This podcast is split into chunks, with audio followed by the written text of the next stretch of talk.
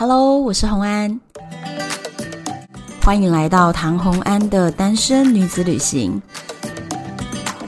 在这里，你会听到关于一个女生旅行会遇到的各种奇遇，一个人旅行的技巧，当然还有异国恋情。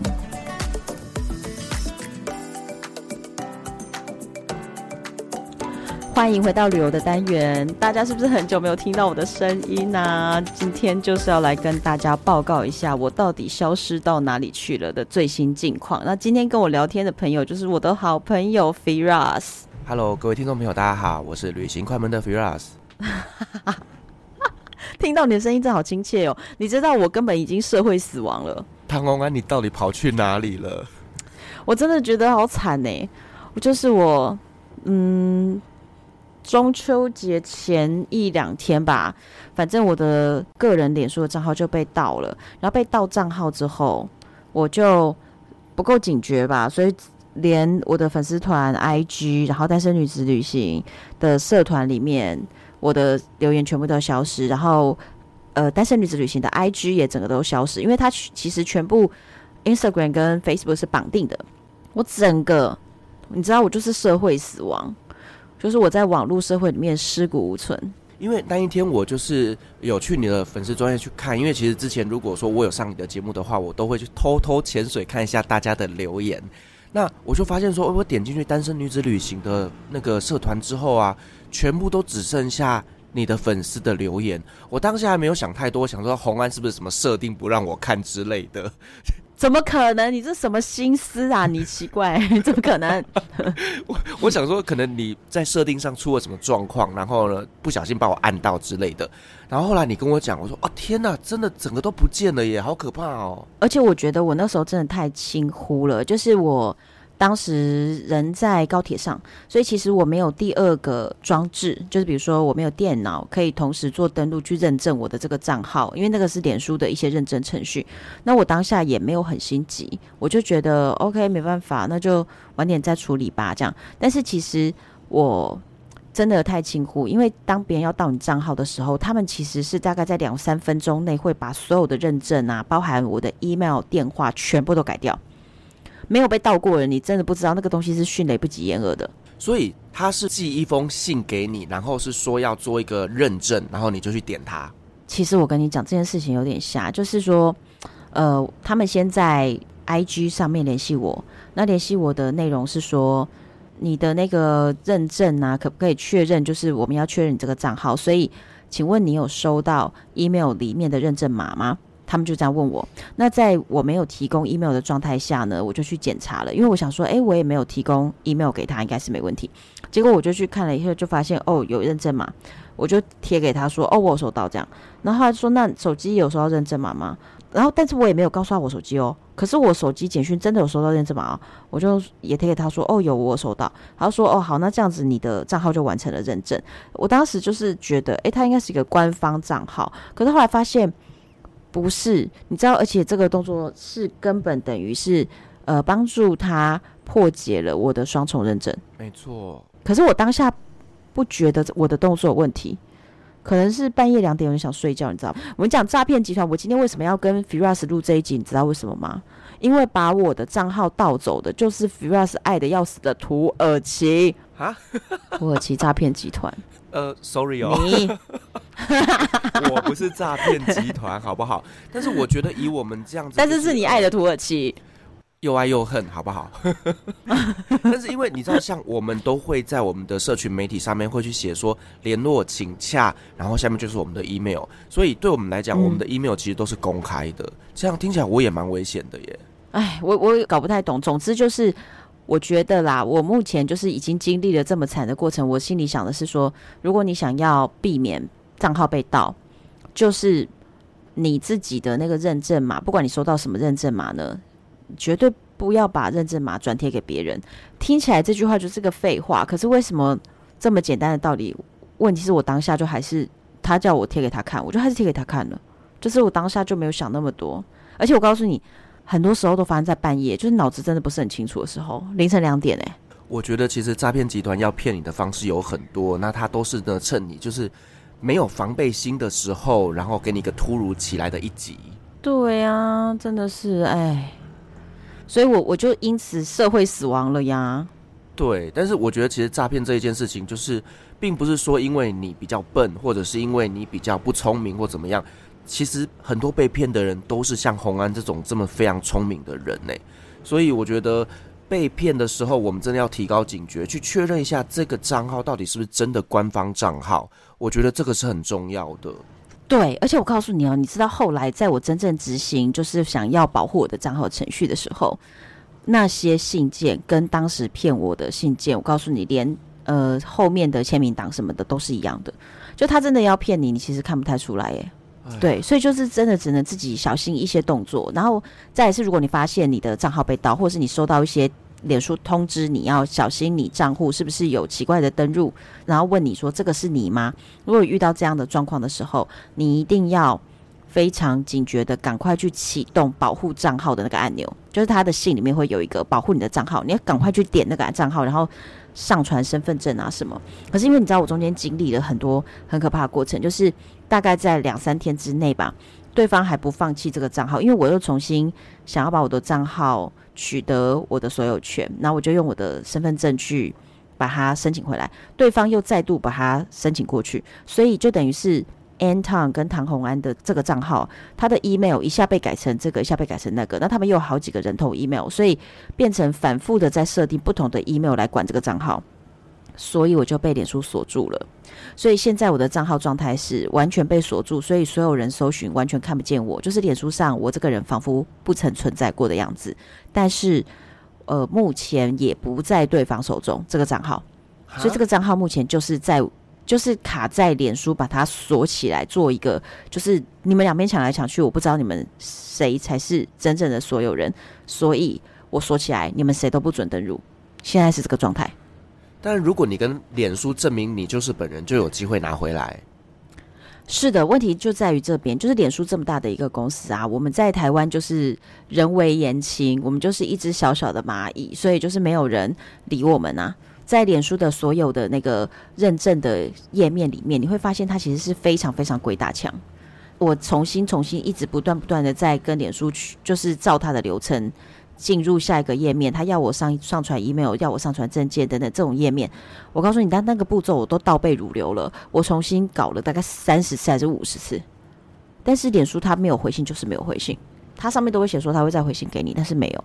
我怎么觉得这个有点像土耳其的一个行政效率啊？鬼打墙，差不多。我告诉你，差不多，真的。所以我其实一直没有放弃。现在大概就是已经一个礼拜了嘛。然后我自己所有的账号，我知道我有些粉丝已经开始在社团这边问说：“哎，台湾怎么不见了？怎么？”那我自己其实也是很犹豫，说：“那我要再申请一个新的账号，去重新经营，重新集合我的朋友们这样。”可是我。又觉得，哎，我到底该怎么做啊？我现在就在跟你讨论，你觉得呢？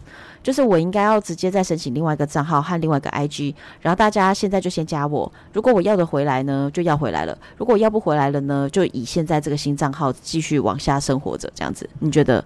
我觉得你还是申请一个临时的，就是就还是先弄，对不对？对，还是还是有些东西还要继续做，而不是说就等着，因为你也不知道到底等不等得到啊。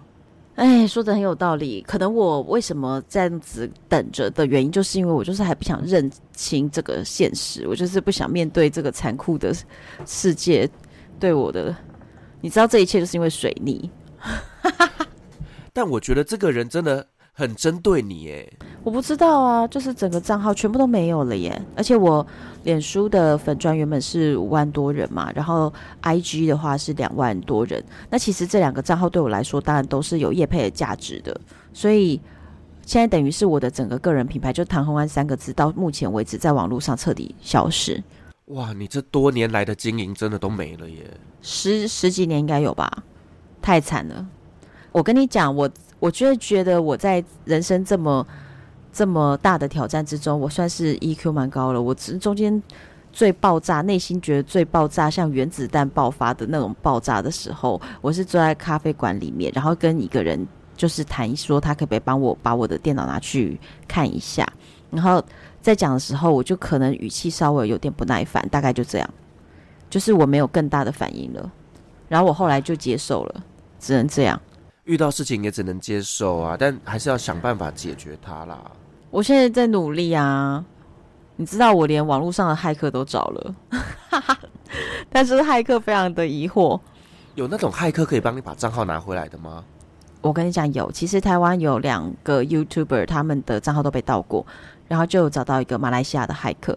那这个马来西亚骇客有帮他们彻底解决，而且事实上，这马来西亚骇客感觉是呃很能够解决 IG 被盗账号，但是我的问题他没有办法很帮我确认，是因为。我是 FB 被盗账号，IG 是因为联动的关系，所以现在被暂时锁住。而且我其实账号并没有真的被对方盗走，我的账号是被脸书锁住。你知道脸书就是有史以来最难联系的。然后再次我还认识一个台湾也算是骇客前几名，就很厉害的一个朋友，我就请他帮我看一下。他说：“哦，你这个账号现在其实并不是在别人手中，是卡在脸书的账号里，就是脸书把它先锁住了。”然后他就想一想，他说：“你知道被脸书锁住比被对方盗走更麻烦。”然后我就呛他一句说：“一个骇客如果没有办法解决脸书锁住的问题，你还能自称骇客吗？”然后对方就有点哑口无言。但是我后来就即刻道歉，我都说：“对不起，我不应该现在呛你的，因为我现在是需要你的帮助。” 太搞笑！台湾脸书没有人能够联系吗？没有啊，那不然这样子，我们在这边呼吁一下，我亲爱的朋友们，你们如果有谁有任何脸书的人脉，求求你跟我说，我们来看怎么样沟通一下内部，因为我现在我现在状态是这样哦，就是呃，脸书锁住了我的账号，因为他搞不清楚到底这么多个 email 想要抢登这个账号是谁才是真正的持有者嘛，所以脸书现在就卡在这边不给大家登，那我就被那个双重认证挡住。所谓双重认证，就是我的手机 App 上面会产生了一个认证码，所以我要去我的手机 App 上面看。可问题是呢，我的手机 App 就是在当初被盗账号的时候就被登出了呀，所以我没有办法看到这个认证码，所以我被我自己的双重认证挡住了。我现在问题在这边，听得懂的朋友，如果你有脸书的人脉，拜托联系我一下。对，如果说呢，呃，网络上找不到唐红安，你也可以联系我，我帮你们牵线。啊，好感人哦。对啊，如果说真的事情有成之后，红安请你吃饭啊，没有问题。粉丝小福利可以，可以，可以，可以，可以。因为我现在啊，其实我我最舍不得的，我觉得是回忆耶。第二舍不得的才是说，哦，我这么多的粉丝数的业配金额，到底我会损失掉多少商业的机会？这个是反正是第二。第一，真正舍不得，其实是觉得很多回忆就不见了，因为。当时都觉得什么东西上传脸书以后要找什么回应，就上传脸书。还有当下写的文字，那以前旅行的照片会看到，你还是可以在硬碟里面寻找到，但是当时写下来的文字其实是找不到的。我完全可以理解，你知道，就像以前呐、啊，无名小站它关站的时候，我没有把我所有的照片做备份，所以呢，对我来讲，我的所有的记录都是从大学毕业之后才有的，所以我大学毕业之前的东西全部都没了。啊所以，我完全能体会你说的这种回忆全部都消失了。可是，我一般也在想另外一件事情，就是你看哦，我们这么依赖网络，然后我们觉得，嗯，好像人生的所有记录没有放在网络上，我们就觉得消失了。可是，以前没有网络的人不是这样想的吗？哦，我觉得这个地球少年就是这样子嘛。地球少年就不需要网络啊。地球少年就是一个不需要网络的人，没错。对，你们两个就是互补哎。因为我我有问他呀，我说如果你跟我经历一样的事情，你会不会觉得很绝望？他就说我社群账号没东西，就对他来说，他的人生活着就是活在他的脑海里、他的记忆里、他的体验里，所以呃，社群软体上面有或没有，根本不影响他在这个世界的体验，他的回忆都不影响啊。我觉得年轻人记忆力比较好，可以这样子啦。可是你知道，像我们这种，啊、不是像我这种 年纪比较大一点的，我真的需要靠网络回忆。对呀、啊，我也很常，就是想要找什么以前的回忆，你就在脸书上面搜关键字，马上搜到当时呃曾经写下来的记录啊，对不对？对啊，有时候脸书的搜寻比 Google 搜寻更好用。真的，真的，真的，真的超级好用，真的。对，那但是我其实我我我因为这件事情啦，就是导致我一整个礼拜就是失去了所有的社群软体。那我现在就是有思考了一些比较哲学性的问题，就是难道我们真的这么需要这些东西吗？我在想这个问题啊，是不是提升了？我觉得其实还是要哎、欸，我没有办法想象我没有 Facebook 跟 IG。我当然还是要啊，对啊。好了，那就祝福红安能够顺利的把账号拿回来啦。你觉得拿得回来吗？我只能为你祈祷。哎，我跟你讲，我就欣赏你这种人。你知道，其实在这几天呢、啊，就有些朋友会，呃，他会想安慰我，然后就会跟我说，我觉得你的账号一定可以拿回来。其实我有时候听到这句话，我会觉得，你呀，你凭什么这么说？就是你这样子给我一个没有确定的一种期望。如果我没有拿回来呢？就是我就会觉得，你跟我讲这句话的时候，我都要把我内心的防火墙再筑得更高。以免我信了你的话，然后我最后没有拿回来，那我就更加伤心。就像有一些人的状况就是很不好，然后你一直跟他说会好的，会好的，你怎么知道会好呢？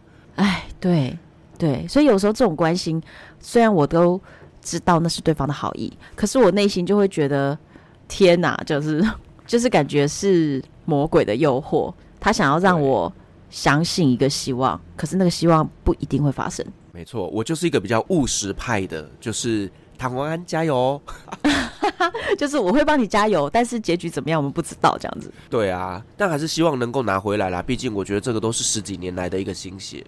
我还没放弃，对，但是我我会把这个我新的 IG 跟我新的那个个人账号和我的粉砖也要也要先成立嘛，反正我把它放在今天这一集节目下面的资讯栏好了，然后我的社团什么的也都不能登进去了，所以我社团什么也要重新弄，反正整个就是悲剧啊，真的很悲剧。那但是我就是整个重新来过一次，我就重新弄。好，所以大家呢，你可以重新陪着唐文安开启一段新的生活。对啊，就是试试看。而且我要讲，我刚刚是不是说这个东西，我认为是水逆的灾情？哎，你相不相信水逆？我相信，但是也不是那么的相信。好矛盾的说法。那你有遇过水逆，就是真的发生很多不顺的事情吗？我这三年就是不顺啊。什么？最好是你三年都水逆啦？什么？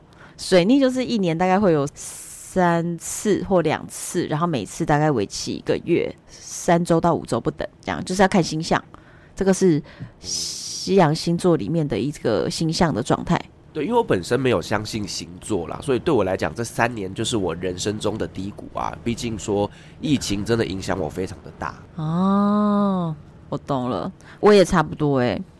可是你知道我，我每次啊，就是只要水逆在前的时候，我就会把它写在脸书上面，写说本次水逆。几月几号到几月几号？然后我遭遇了哪些不顺利的事情？结果我这一次又列了，真的是一下子就一大堆。第一个是我脸书就被盗账号了嘛，水逆第一天。然后再来，我在寻找解决方法的时候，我有一个好朋友，他很想要替我解决，结果他就联系到了一个国外的骇客。结果后来呢，因此被那个骇客又再诈骗了台币一千五。这个细节我都我都我都不想讲了，这样子。快点，我想听，快点。哎呦，反正就是那个诈骗，他就一直说，呃，我帮你解决，但是你必须先付定金。那听起来也合理嘛，对不对？他要帮你做事情，然后你要先付一个定金，他才开始做事。我觉得听起来好像是合理啊。对。结果呢，他就要求说你去买 iTunes 的那个礼物卡，你知道吗？在 Seven 怎么都有卖那种实体卡片。那当时我就觉得说，哎，为什么要用这样子的方式？可是我另外一个朋友就说，这样合理吧？你今天跟骇客交手，你你敢把你的信用卡给他吗？你你你要怎么付钱给他？你要怎么转账？所以如果用礼物卡，不就是，呃，你如果买了一千块的礼物卡，那你损失一千块就是一千块，你就不会损失更多钱，对不对？对，没错，有道理耶。对，听起来好有道理哦。对对对，所以呢，我就想说，嗯，好吧，如果要付定金，那也是要付啊，不然人家怎么会帮你处理这个事情？结果我就先去买了一个礼物卡。结果呢，就在大概半小时之后，我朋友就说，那个骇客说你的账号的状态是比较复杂，有两个账号要解锁，所以你还要再加付一千块台币的礼物卡给他，那他就会帮你往下解决这样。那不然他现在就是。被卡住了，因为其实是需要两个账号解锁。那我就觉得很奇怪，我明明就是被锁了一个账号，到底何来两个账号？所以我当时跟我朋友就说：“我想一下，因为我真的觉得这件事情有点奇怪。”可是我朋友可能真的非常替我心急，他想要赶快帮我解决。等到我大概比如说十分钟、十五分钟之后再看我的讯息的时候，发现他告诉我说：“我已经去 Seven 帮你买了一千的礼物卡给他了。”我说什么？你已经帮我就是付钱了？他就说没关系啊，如果事情解决，你再给我钱。那如果这个事情到最后没有解决的话，那这一千块就是我出就好。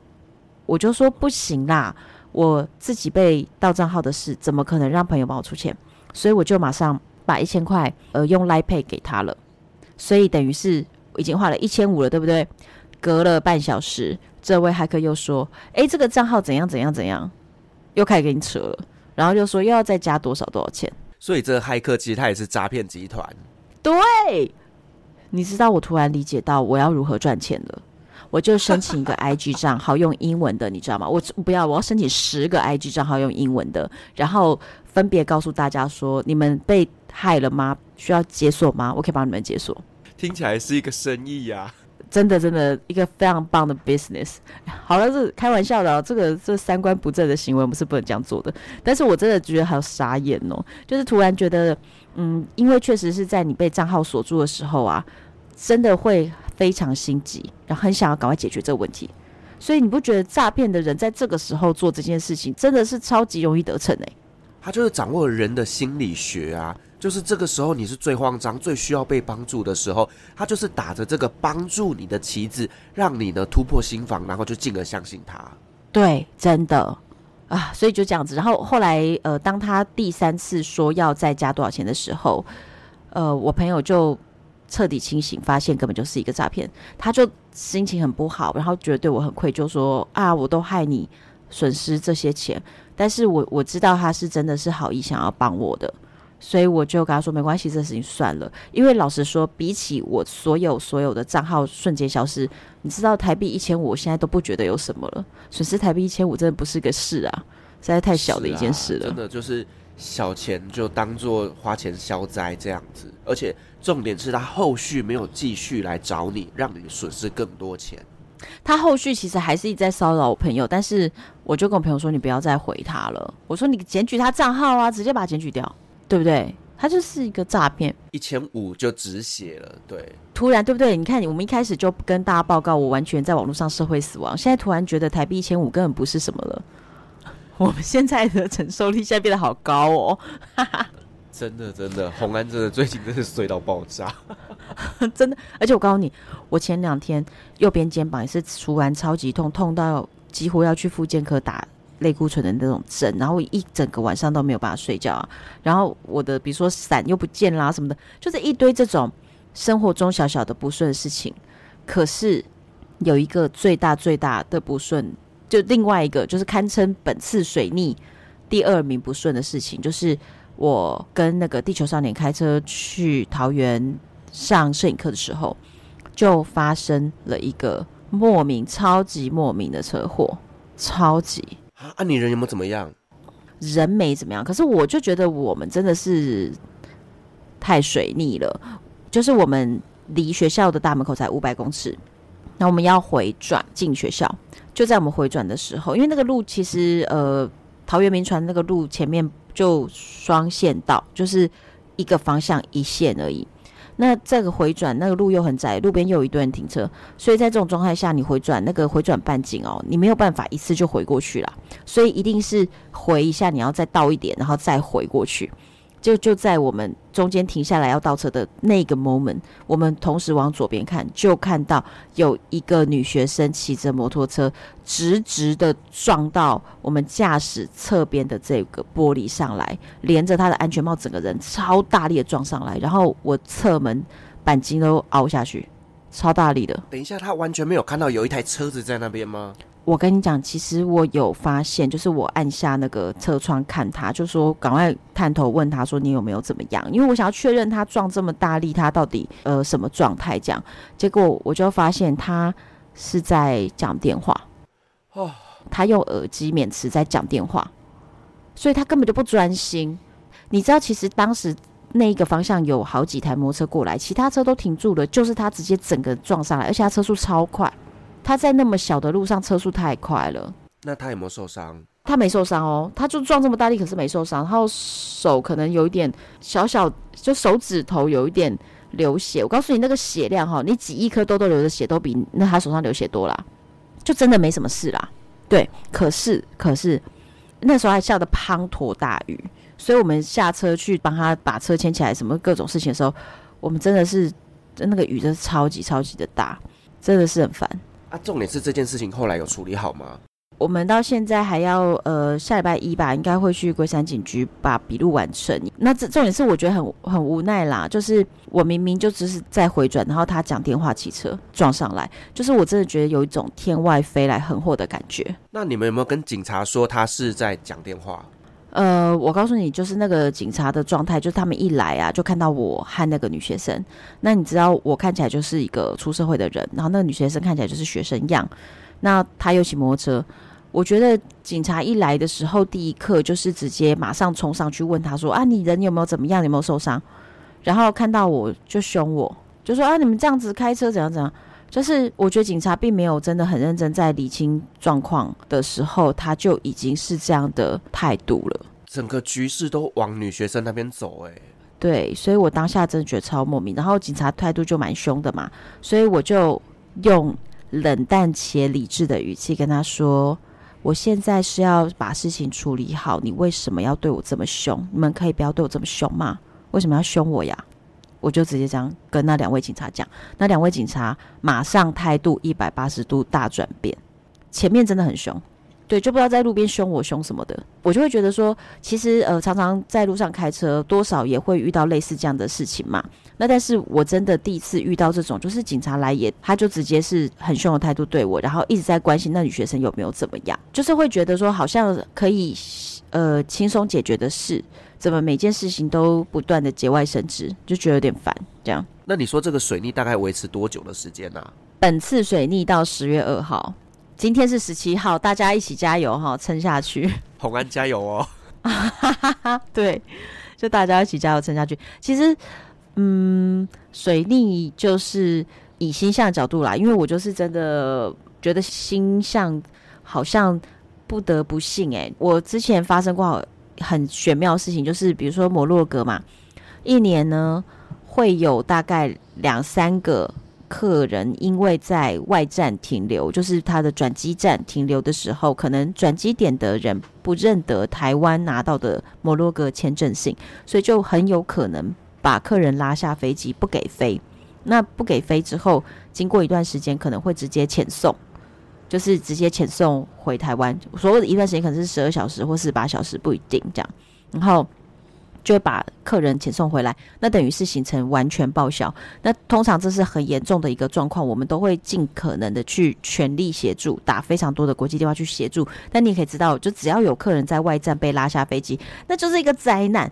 结果这件事情啊，每年发生的时候，都是在每年的水逆的日期里面，所以真的也搞到我。不得不相信水逆就是有这么一回事，所以我后来一度哦，就是被这个事情烦到，我跟小编说，以后我们水逆期间叫客人不要去摩洛哥吧，我们水逆期间大家都放假吧，不要去了好不好？我真快崩溃了。所以水逆的时间是可以算出来的，可以可以，你现在可以查，就是二零二二年的水逆，它就会告诉你哪几段，然后时间几月几日到几月几日是可以看出来的，那是一个星象状态，就水星逆行。哦对对对，那我最后我们还是要做一个好的 ending 来收尾。这个 ending 就是，其实水逆啊，并不代表一定是不好的事。